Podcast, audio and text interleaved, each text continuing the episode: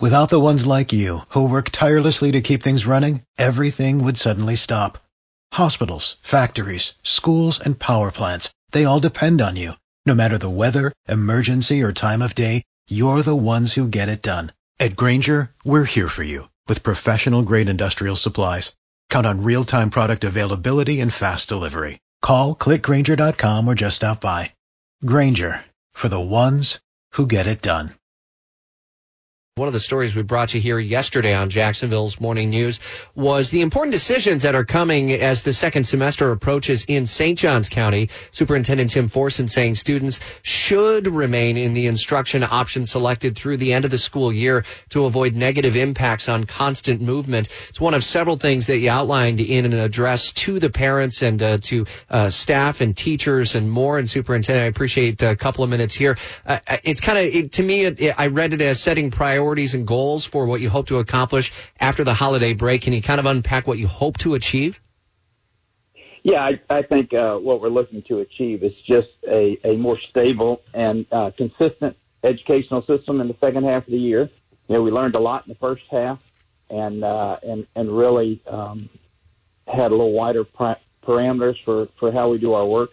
But we realized our teachers, when they have both distance learning and brick and mortar, they are really planning twice and developing two sets of plans, a lot of work.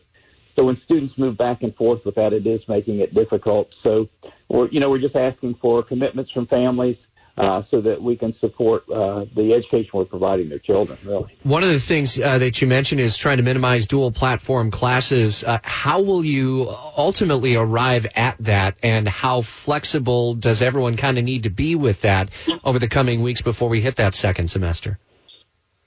Yeah, I, I think it really is. It is a unique situation, school by school, uh, for us, and so there are, for example, in some of our high schools where there are academy classes that are unique classes, uh, those are going to have to stay as dual platform classes because we we only offer it maybe once or twice during the day and only at one or two schools. Uh, where we hope to see it Im- improve some is in our elementary schools where um, our teachers there are able to be in one one world or the other, so to speak, so that they can provide the very best for their children. What percentage, I don't know if you have the true data here, but what percentage of uh, kids have returned to brick and mortar over the last several weeks as you approach the end of the calendar year? Yeah, we're, we're over um, 80% really at uh, brick and mortar. You know, we started the year with about 10,000 students that were in distance learning or remote learning. Uh, at the end of the first nine weeks, it went down to about 5,600 and it looks like it's gonna gonna slide down a little bit at mid-year to about probably about 4,000 students that we'll still have out in a remote setting, which is you know about 10% of our group. Are you trying to deliver a message to most families that you've done just about everything you can and followed all the guidance that it is a safe environment to return to brick and mortar? It is, and I think we feel good. We have, you know, there's some redundancy in what we do, and it makes it a little bit cumbersome at the school but I think it's extra layers trying to provide the safest possible environment. And really the data, when you look at it, what we've observed is that not just here locally, but I think when schools are open, it's providing structure in communities that's not adding to the spread, but really uh, could even minimize it in some cases. You also mentioned in your address that uh, new health department guidelines will soon roll out. They're designed to reduce quarantine times. Does that kind of fall in line with the CDC guidance of, hey, if you're exposed, it's 10 days of quarantine as opposed to 14? Will there be other big changes that families would notice in St. John? I think that's the primary one, and, and that's an important one. I think the families and, and to the school. And so when we come back, you know, we're already close enough to the winter break. It's not going to make a difference right now.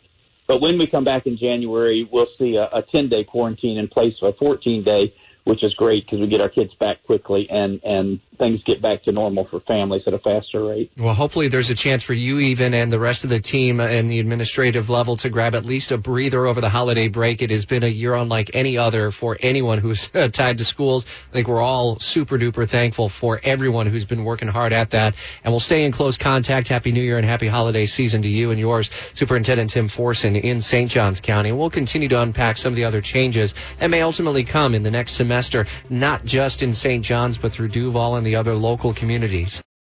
For the ones who work hard to ensure their crew can always go the extra mile, and the ones who get in early so everyone can go home on time, there's Grainger offering professional grade supplies backed by product experts so you can quickly and easily find what you need. Plus, you can count on access to a committed team ready to go the extra mile for you. Call, clickgrainger.com, or just stop by. Grainger, for the ones who get it done.